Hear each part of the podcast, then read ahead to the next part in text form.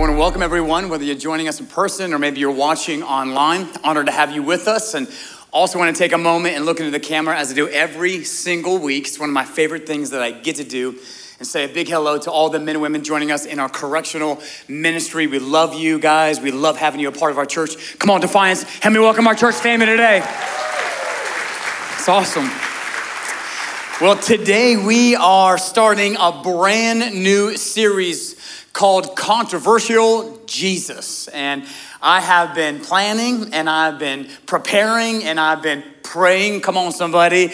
Now, honestly, for several months leading up to this series, I'm excited about it. But honestly, some of the inspiration and even content came from a couple pastors that I'm highly connected to. First, Pastor Josh Howerton, who pastors a, a, church in Dallas, Texas. He's a good friend of mine. In fact, uh, I talk to him and a few other pastors almost weekly. And so I'm grateful for his friendship and just his influence in my life. And then another pastor by the name of Pastor Jon Tyson, who pastors a church in New York City. And Pastor Jon Tyson is probably one of my favorite Bible teachers in America. And I was first introduced to him a few years ago uh, when a buddy of mine uh, told me about this book called The Intentional Father. And I read this book and I was, man, I was radically inspired and challenged in so many ways as a dad, so much so that I actually joined a group of fathers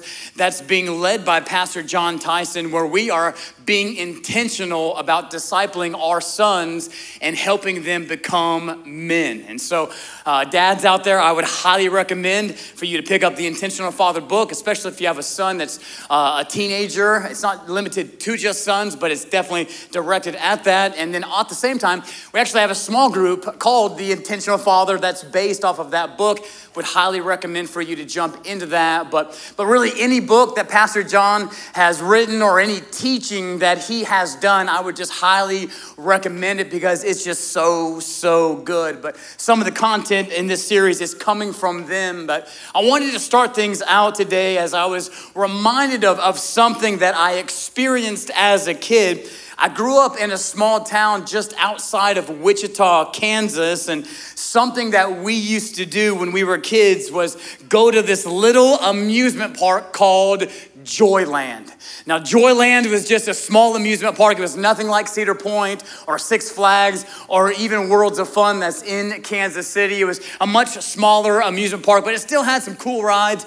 And in fact, I think for the longest time, it had the oldest wooden roller coaster in the nation, which I don't know if that's a good thing or not. The thing was falling apart, but they were still sending kids down it, and we had a blast. But I'll never forget one of the things that we did was in the middle of this amusement park, they had an artist who would draw a caricature of people who were willing to, to give him five bucks. And if you're not sure what a caricature is, it's a drawing that exaggerates some physical features of a person and then kind of minimizes or downplays other physical uh, features. Usually, this is done in a more like humorous way. And so I didn't bring any caricatures of me when I was a kid because I just would not do that to myself to have you laugh at. But I thought we'd have some fun today and look at some caricatures of some famous people and see if you can guess who they are. But you got to play along with me. You ready? Yeah. All right, all right, let's take a look at this first one and see if you can figure it out. Come on, who is that? Come on, well, let me tell you something, brother. And notice on this caricature that the, the artist has exaggerated his muscles and his neck, but he's kind of minimized his tiny little head, right? Let's take a look at the next one. Who's this? Come on, Morgan Freeman, come exaggerating his teeth and nose, his facial features. Let's take a look at the next one, see if you can. Come on, Albert Einstein, the, the famous nose and mustache. Let me see if you can get this next one. You probably can't. Ah. First service, we literally had some elderly women in the front row going, Oh, that's Snoop Dogg. And I was like, I was not expecting you to get that. Exaggerating his, his neck there. And then let's see if you can get this last one. President, former President Donald Trump exaggerating, or maybe not exaggerating his mouth. I'll let you be the judge on that. Now, those are caricatures where the artist exaggerates some characteristics uh, and then minimizes, downplays, or even eliminates other characteristics for a desired effect. Now, here's a point in why we just did that. Because I think as Christians that we can fall into the trap of doing the exact same thing with Jesus. That there are aspects of Jesus that we exaggerate and we blow up really, really big, saying, man, this is a big part of being a Christian. This is a huge part of following Jesus. While at the same time, we kind of minimize or downplay or eliminate other aspects of Jesus. Now, a couple reasons why I think we, we can, can to do this is, is first, is, I mean, we love comfort. I mean, our default uh, position is usually to take the path of least resistance, right? We prefer ease over difficulty. And so a lot of us just prefer a more comfortable Christianity. Let, let me exaggerate the things I like, like maybe God's love and forgiveness. Who doesn't love those things, right? Let me exaggerate those things and then maybe kind of minimize or downplay or even eliminate other things that might be more difficult or that I don't like. The late Tim Keller uh, made this statement. He said, If your God never disagrees with you, you might just be worshiping an idealized version of yourself. Anne Lamott, you didn't amen that one at all. Anne Lamott said this. She said, You can safely assume you've created God in your own image when it turns out that God hates all the same people you do.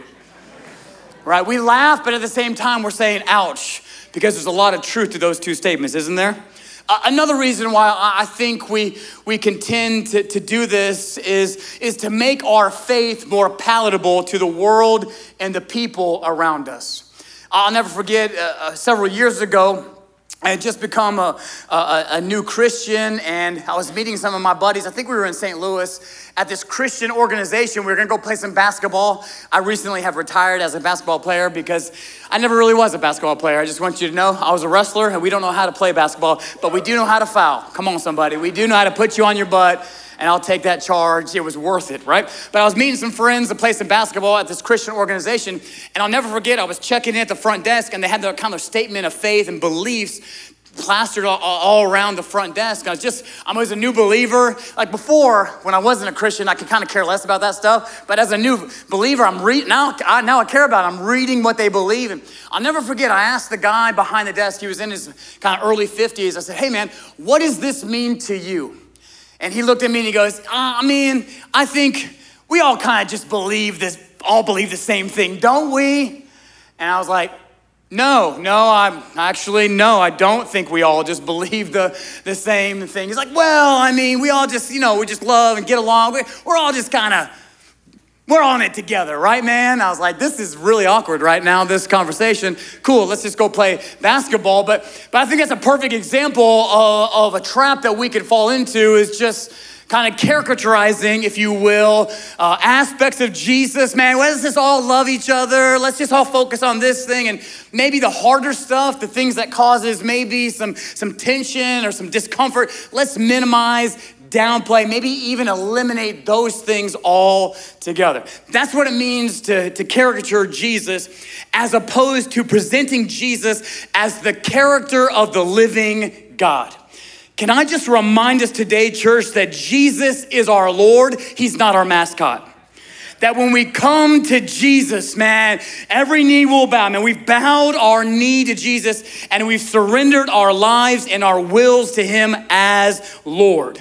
And so, what we're doing in this series is we're leaning into some things that might be a little more controversial, uh, that maybe we would rather minimize them. We'd rather downplay them. We'd, we'd rather just eliminate them altogether.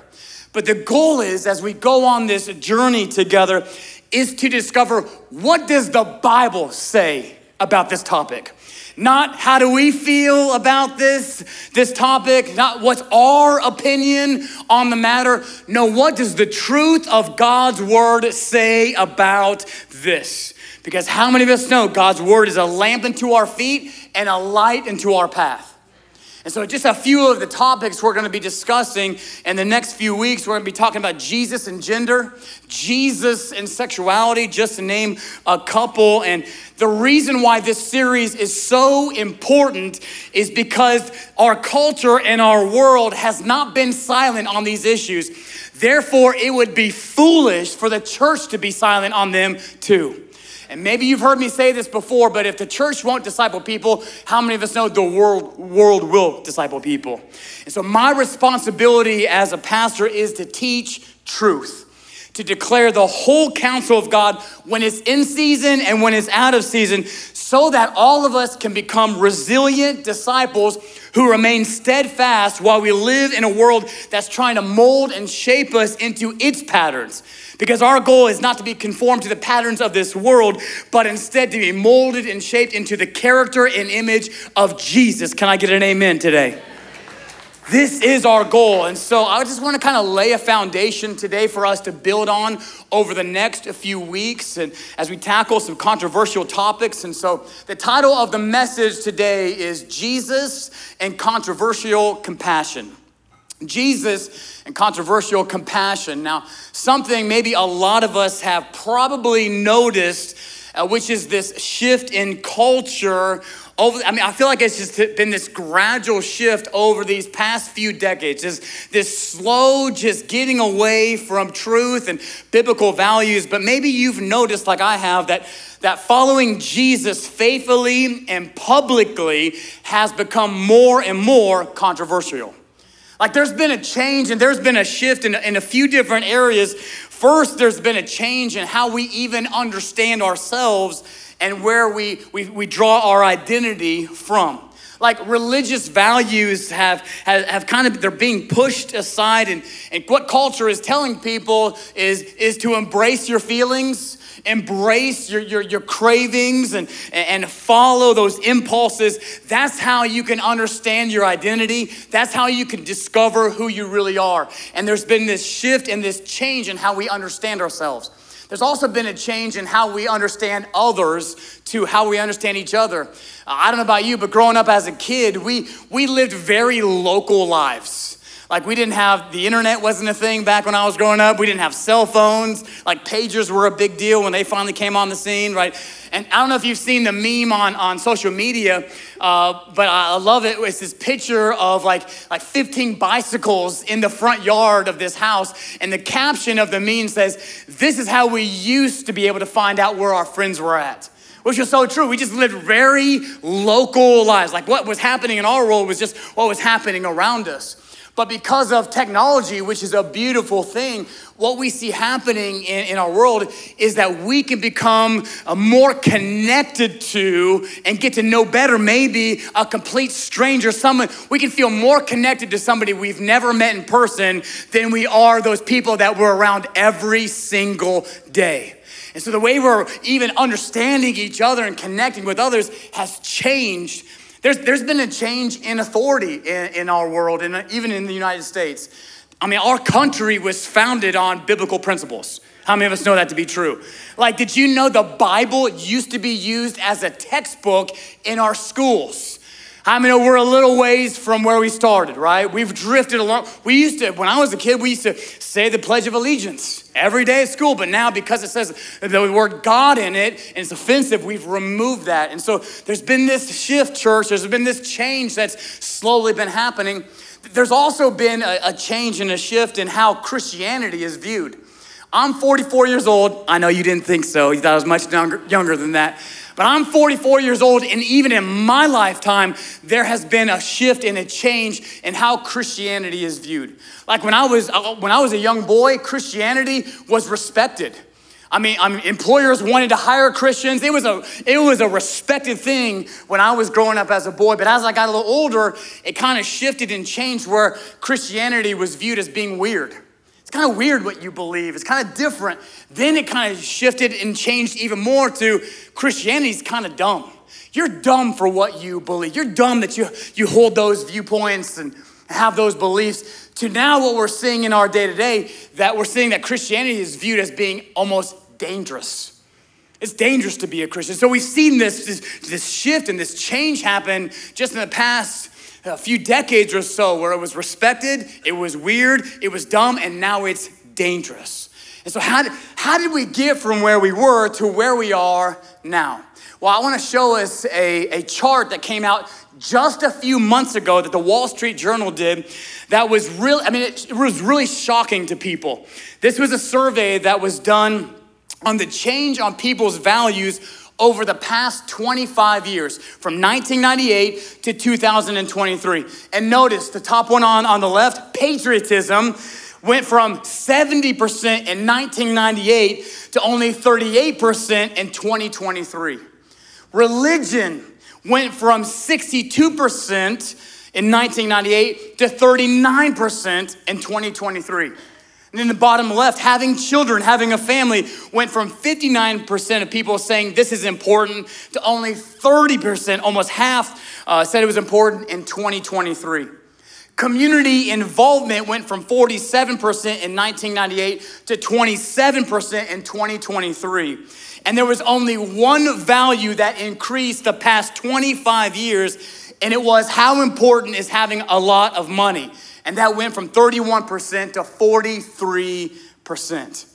Now, now what we're seeing in our, our culture and the world today is what we could call the rise of the religion of self.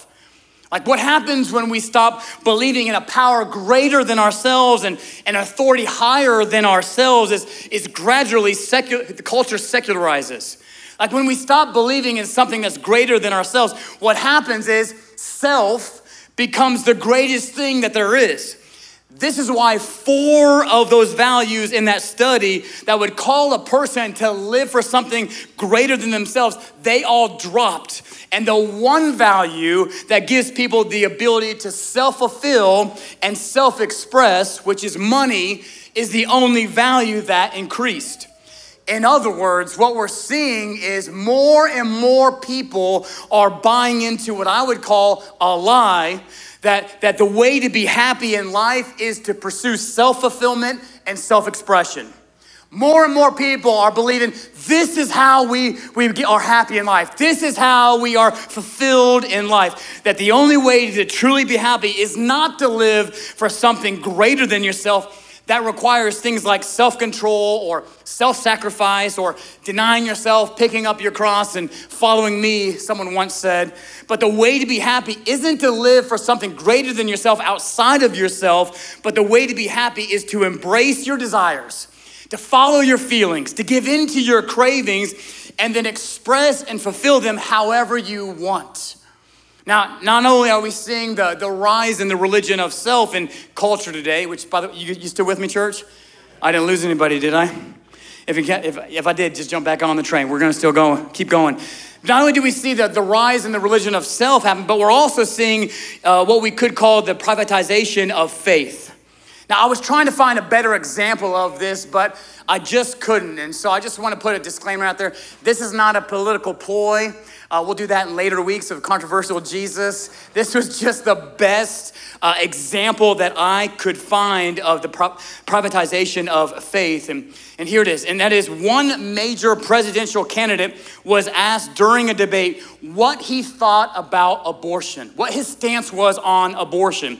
And this was his response. He said, Personally, as a Catholic, I'm opposed to abortion, but publicly, I think women have the right to choose. Now, now, now, everyone is entitled to their own opinion, but how many of us know if you're a Catholic, you're also entitled to the Pope's opinion too? And what we see happen in this situation is that the only way that faith is allowed in a secular society is if it's kept private. And it sounds a little bit like this Hey, man, you, you can believe whatever you want to believe, you, you can do whatever you want to do.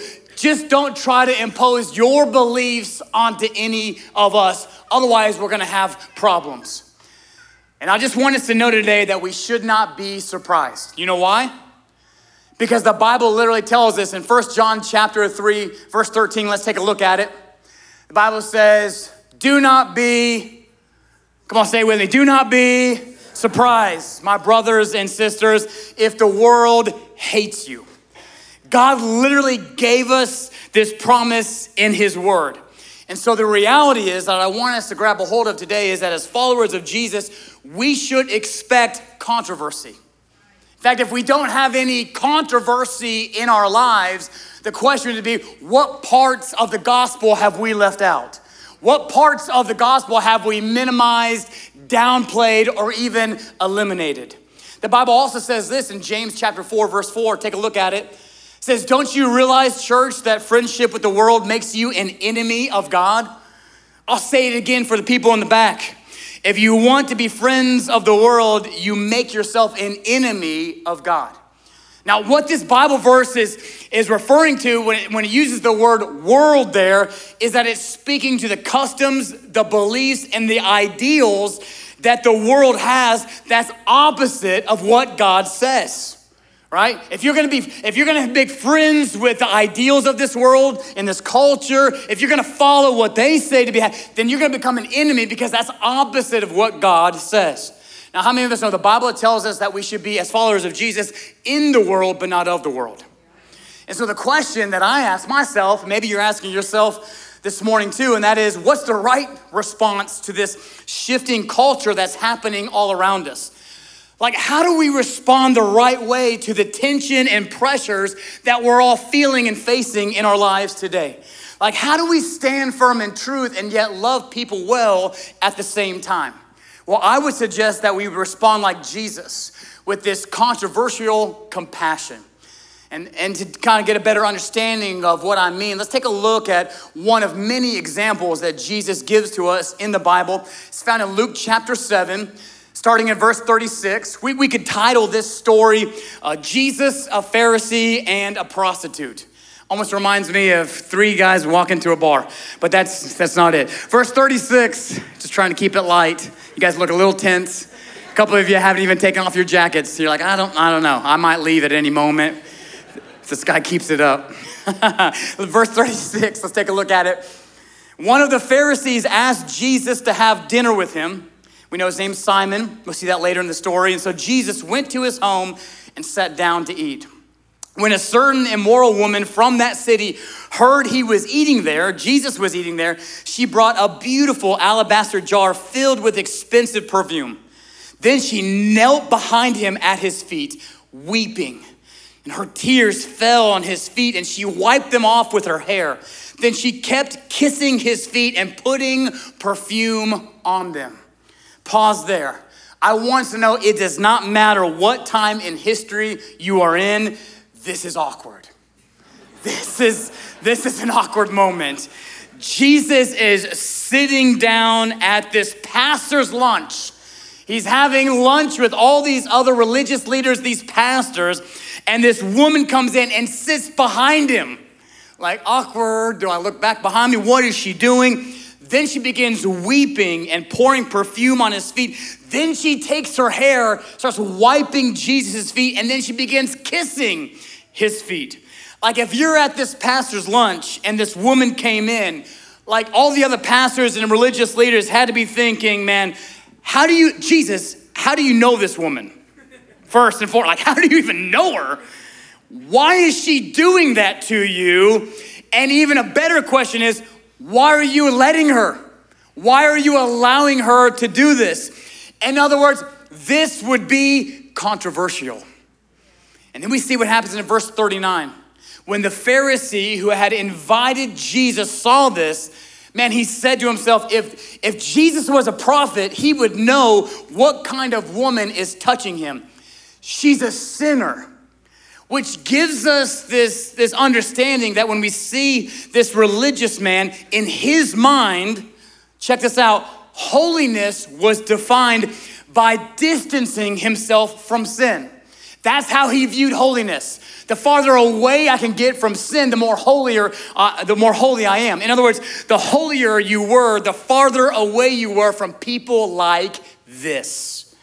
Now, what this woman was doing was was completely inappropriate. I mean, to be interacting with men in this way, especially touching Jesus the way she was touching him, this was completely inappropriate. And so, according to the Pharisee, Simon, this situation was sinful.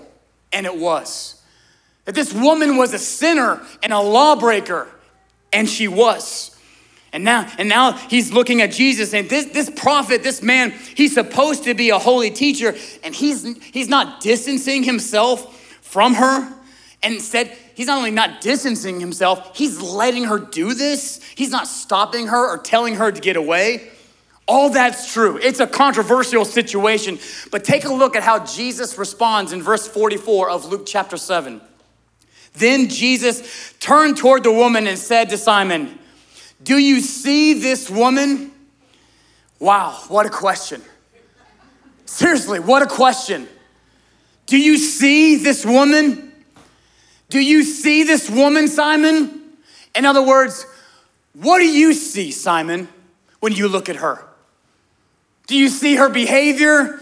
Do you see her clothes? Do you see her lifestyle? Do you see how she's different from you? What do you see, Simon, when you look at this woman? Because I promise you, Simon did not see this woman the way Jesus saw this woman. What about us, church? When we look at someone who doesn't believe the way we believe, doesn't live the way we live, what do we see when we, we look at them? Do we see they have a different color hair than we do? That they dress different? They live? What do we see when we look at the world around? It's a powerful question Jesus asked this Pharisee. Simon, what do you see. And then Jesus goes on and say, I came into your house, you did not give me any water for my feet, but she wet my feet with her tears and wiped them with her hair. You, you didn't give me a kiss, but this woman from the time I entered has not stopped kissing my feet. You didn't put oil on my head, but she has poured perfume on my feet. Therefore, as a result of that, I tell you, her many sins have been forgiven, as her great love has shown. But whoever has been forgiven little loves little.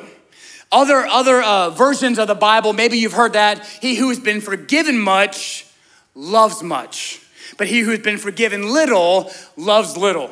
I want you to know when Jesus is making this statement, he's pointing to the very bad theology of this religious guy. He's actually not talking about the quantity or the magnitude of this woman's sin. He's not comparing the two. We read it like that.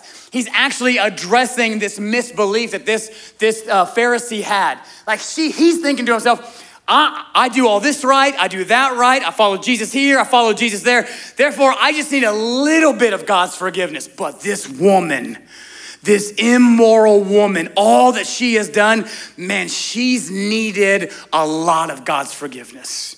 And what Jesus is pointing out is actually the truth is all of us have needed a huge amount of God's grace and forgiveness in our lives. He's actually pointing out to Simon, you've actually needed just as much forgiveness as this woman. The only difference is you don't realize it. You don't understand. You think she's better, so, so much far worse off than you, and you're so much better off. But the tru- truth is, you're in the same boat. It's a great lesson for us, church, because we, we can fall in that same trap, can't we? To look at the people around and say, oh, I, I don't sin like you, therefore I'm better off. Or I don't struggle with that like you do, so I'm, I'm, I'm so much better off than you. I just need a little of God's forgiveness. And God said, no, no, no. You need all of it. And if you realize this, if you realize how much you've been forgiven, you know what you end up doing? You, when you, you receive a lot of God's forgiveness, man, you love a lot of people with it. Because you realize, I, I, I, I, go by the grace of God. It's only by the grace of God that I am what I am. Amen? This is what he's saying. So then we see verse 48 Then Jesus said to this woman, Your sins are forgiven. And Jesus saw this woman. He knew her sin, but it didn't keep him from extending grace to her. Now, for all, for all of us that might be in the room today, and we're like, man, right on, Pastor. Can't stand those religious people. Jesus just wants us to be our authentic selves sexually liberated woman coming in, disrupting these religious Pharisees, doing her thing, and Jesus is just cool with it. Anybody here thinking like that? A bit? Stand up if you are. Just. but we can get there. Like, man, we love the grace of God. Anybody besides me love the grace of God? Man, His grace is sufficient. His mercy is new every morning. But if we fall too much on that side, let me just let me just bring us back a little bit. Remember that this woman was in tears because she hated her life and she wanted a new one. How many of us know sin will take us places we didn't want to go and keep us longer than we wanted to stay? That sin over promises and under delivers every single time. And the Bible doesn't tell us, but my, my theory is that there was a time when this woman uh, it went off in her sin and she was probably having the time of her life. I don't know. I just think back of my, my life and when I was involved in the party scene and drugs and all that whole thing, there was a time and I loved it. People go, man, I can't believe you did drugs. I go, why? They were fun. They were for a, for a, for a brief moment. In fact, the, the, the Bible, you know the Bible says? Sin is pleasurable for a season. So, so I, I, like when I when I counsel people on using drugs, like don't go into it thinking you're not gonna have any fun or it doesn't feel good. People do drugs because it feels good, but it only lasts for a little bit. Sin is only pleasurable for a season. And I just had the thought, man, one day this woman woke up and she looked at her life and she was miserable. And she was hurting and she was lonely and she was broken. And she ran to the only place that she could find life. She ran to Jesus. And Jesus calls her a sinner and yet forgives her at the same time. He doesn't condone her behavior. She's trying to find a way out of her life of sin. She's trying to find a new hope. And Jesus doesn't say, hey, no big, no big deal, girl. No big deal, boo boo. You do your thing. He didn't say that to her. He says, he says, I'll forgive you, but leave your lifestyle of sin. Jesus had this controversial compassion towards this woman. And the truth is, the beautiful thing about this story is, Jesus has had that same controversial compassion with every single one of us. I don't know about you, but there's things that I've done that I never want you to know. Like I don't, I don't deserve God's love. I didn't earn His forgiveness. I didn't, I didn't, I didn't deserve any of that. And yet, in this controversial compassion, He gave it to me anyways. He's given it to all of us. And so, so how did Jesus do it? I, I know a lot of us might, well, he's the, he's the savior of the world. That's, I mean, he's God in the flesh, so must be nice, right? It'd be easy for him to do. But the truth is, he laid down his deity to come to the earth. So how did, how did he do it? How, how do we have that same compassion that Jesus had, where he stood for truth yet loved people well at the same time? I love this verse. I want us to read it again. John chapter 1, verse 14. The Bible tells us that the Word became flesh, talking about Jesus here, and dwelt among us, made his dwelling among us. We have seen his glory, the glory of the one and only Son, who came from the Father, full of what? Grace and truth. Grace and truth. Let me say it this way unconditional grace, uncompromising truth. Unconditional grace, uncompromising truth. Now, depending on our personality types and maybe our spiritual giftings, we're going to discover that we naturally either lean more towards grace or some of us lean more towards truth. Now, if you're someone who leans a little bit more towards truth, maybe maybe you have more of a, a type A personality, like you're justice orientated and, and you love it when the bad guys get caught and punished in Jesus' name. Like you just love, you love telling people when they're wrong. Where you at? You love truth and you want to tell everyone about it. But what happens is if you're not careful, you can end up condemning people whom God loves. But for those of us who might find ourselves on the other side, who maybe lean a little bit more towards grace, you, you might come across a little more caring, nurturing, like you see broken people everywhere and your heart just goes out to them if they could just, I just love them that God could get a hold of their hearts. They could change them around. And you get, you get teary eyed during every testimony. Like you just weep. Like the person giving the testimony of what God did in their life isn't crying, but you are. Like, yeah, it's beautiful. God, you're different. I am too. With these grace, I just, I love it. But what happens is if you're not careful, you can end up getting taken advantage of.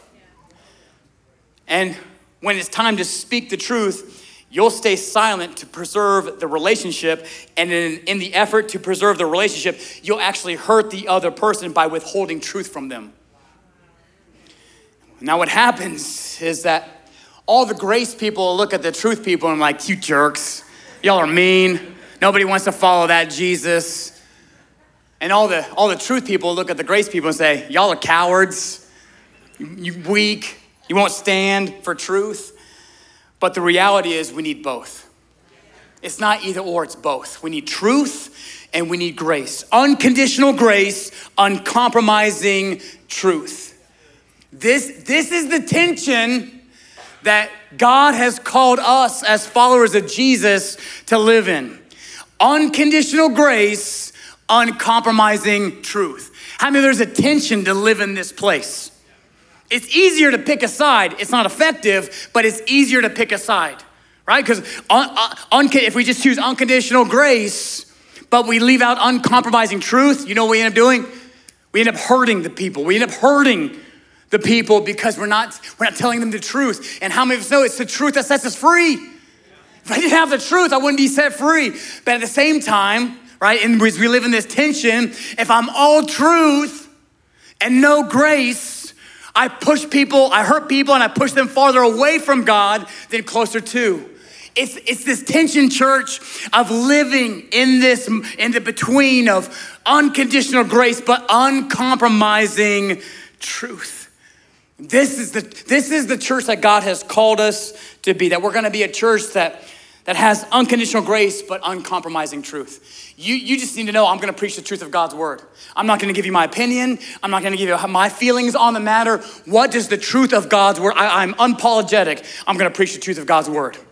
But I wanna do it in a loving, grace filled way because all of us are on a journey. And so my job is to present truth, and then your job is to go out, grapple with it. Because how many of us know we can either follow the word, the word of God, or the world, but we can't do both. I'm either gonna listen to what the world says or what the word of God says, but I can't do both. So I'm gonna continue to produce, produce truth, and, and you decide, right? So I want to close today with because there's a great there was a great story um, of, of a Christian demonstrating grace and truth that actually happened back in 2013. You may or may not remember this, but in, in 2013, people found out that Chick fil A had donated to some charities who were upholding the biblical definition of marriage and people lost their minds over it. In fact, people started protesting and coming against Chick fil A, going to stores and, and protesting. Well, then people on the other side started protesting the protesters and started encouraging everybody go buy Chick fil A, eat as much chicken as you can. And as a result, Chick fil A ended up having their highest sales day in the history of the organization. And all of this happened with like in a week. In like five days, all of this went down. But what a lot of people don't know is that the owner of Chick fil A, uh, a guy by the name of Dan Cathy, Dan Cathy, he didn't affirm or join into the protest, but instead he privately behind the scenes reached out to one of the organizers who, were, who was protesting against chick-fil-a a guy by the name of shane Windmeyer, who was an lgbt rights activist a very outspoken one. And what happened was shane Windmeyer and dan cathy began these private personal vulnerable conversations behind the scenes and they ended up developing a very close friendship. In fact, I want to show you a, a picture of Dan Cathy hosting Shane Windmeyer in his private suite at the Chick fil A Bowl that year. Pretty cool. After, after all this happened, Shane Windmeyer, once again, the gay rights activist, wrote an article in the Huffington Post entitled, Coming Out as a Friend of Dan Cathy and Chick fil A. And I want us to, to listen to, to what he said. I'll put on the screens for you to read along with me as well. It says, It's not often that people with deeply held and completely opposing viewpoints actually risk sitting down and listening to one another. We see this failure to listen and learn in our government, in our communities, and in our own families. Dan Cathy and I would together try to do better than each of us had experienced before. Never once did Dan or anyone from Chick fil A ask for Campus Pride to, to stop protesting Chick fil A. On the contrary, Dan listened intently to our concerns. He sought to first understand, not to be understood. Dan and I shared respectful, enduring communication and built trust. His demeanor has always been one of kindness and openness, grace. Dan expressed regret and genuine sadness when he heard of people being treated unkindly in the name of Chick fil A. But he offered no apologies for his genuine beliefs about marriage truth.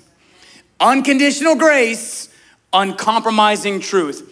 Doesn't it kind of sound like the controversial compassion of Jesus? And this, this is how God is calling us as his followers to respond to the world around us with unconditional grace, but uncompromising truth. And I just had this thought too, though, but before we can give that, that grace and that truth away, how many of us know we have to first receive it for ourselves? And we can't be like the Pharisee who thinks, I just needed a little bit of God's forgiveness. I just need a little bit of God's grace. No, I needed all of it. I needed a lot of God's forgiveness. And as I've received a lot of His grace, as I've received a lot of His love and mercy in my life, now I can extend it to the world around me. Amen. This is the journey God's called us to go on. And I'm excited for what God is going to do in all of our hearts and in His church as we go on this journey together. Would you pray with me? Father, we thank you for the truth of your word. God, we thank you for how you love us and how you believe in us. We thank you for your unconditional grace, but your uncompromising.